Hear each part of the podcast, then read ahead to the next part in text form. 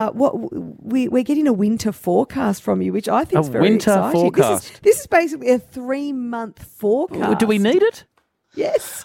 Of course you do. You need to know what to wear, what to buy, what to borrow.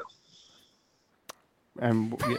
So what, This is. I mean, today we, we we know the weather today, twelve and rainy. But why do we need to know what's happening in late July, for example?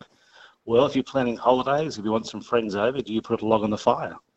I love that. Do you? What's going on? Mike, Mike, Let me just Mike. explain. Let me explain things. Oh, you So- need to. so- okay. so you got weather and you got climate. You got two things. So weather sort of on a daily basis. Today, rain, twelve or thirteen degrees, and pretty average outside. And then with your climate, it's a lot long term, if you like. But just getting back to a seasonal forecast. So what the bureau does is has a look at the information that's available, has a look at the ocean temperatures, the Indian and the Atlantic and the Pacific oceans, and work out currents and things like that, and what should and what shouldn't happen. So from that, they can work a long term forecast. And while it doesn't really worry us too much. It is important for farmers when they're doing uh, some seeding for crops Yeah. or with their animals and uh, things like that. So sort Harvest. of look at that. Harvesting is a good word to use. Yeah. Um, Oh, so I used to live in the- I used to live in the country, Mike. That's it's fine.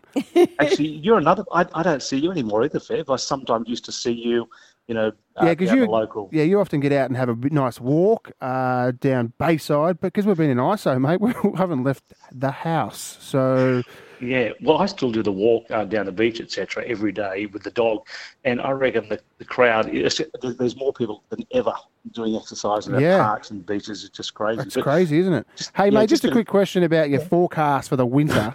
Now, I've got it on good authority, and I've Right. mentioned this before on air, that uh, the weather is a little bit off uh, with uh, your recommendations on a, a nightly basis, not just you, but other weather, because the planes aren't in the air. And when the planes Correct. are in the air, they've got a little uh, uh, detection on them that, that Yeah. does the weather. And Yeah, that's exactly right. So, so, how with can you all your- predict that long then? Okay, well, no, what they do, what happens is the planes and also the ships, they carry little coding devices and things like that. You're And the welcome. Current information. I'm all over it this. goes in, yeah, you are. It goes into the computer. So what happens is you get a 4% uh, drop in accuracy. Ooh. Yeah. So it's not too bad. not Okay. So too- you I go mean, from 100 to 96. That's all right. Yeah, so it still sounds pretty good to me. Um, but the Bureau says um, over a seven day forecast, you're looking at about an 86% accuracy rate. So the first three days of a forecast, always pretty close. After that, that's more of what they call a trend. So it's around about what it should be. But look, just very quickly getting back to your seasonal forecast, because I spoke with the Bureau. Um, the next three months, they're looking at cooler weather in Western Victoria, drier weather in Eastern Victoria. For Melbourne itself, uh, for the next few months, we're looking at colder nights, warmer days with less frosts. Thank you.